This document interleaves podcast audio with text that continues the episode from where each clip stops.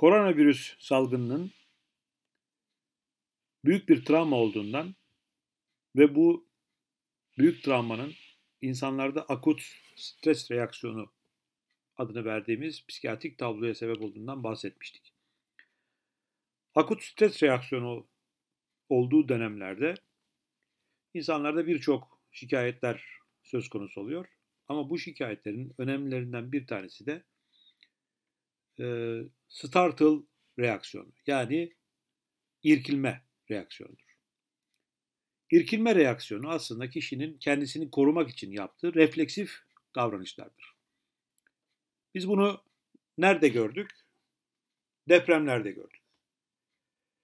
Deprem anında insanlar çok üst katlardan, binaların üst katlarından kendilerini dışarı attılar, aşağı atladılar ve depremden değil de buradan işte üst katlarını atladıkları için ölen işte ve sakat kalan birçok insan oldu. Bu işte bir startle irkilme reaksiyonudur. Peki biz koronavirüs salgınında bu irkilme reaksiyonunu nasıl gördük?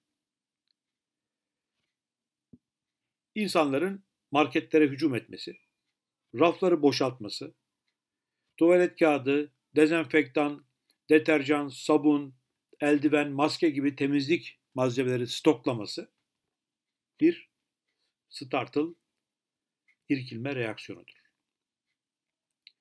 Bu irkilme reaksiyonu refleksif olduğu için, arka planda ölüm korkusu olduğu için tabii kişiyi can havliyle kendini garanti altına alma, kendini güvenli bir noktaya getirme davranışı olarak karşımıza çıkıyor.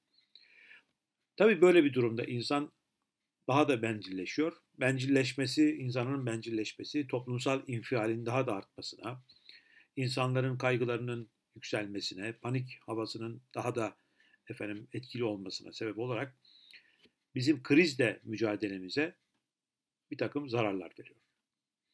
O yüzden krizle mücadelede, koronavirüs salgını gibi kaotik durumlarla mücadelede, travmalarla mücadelede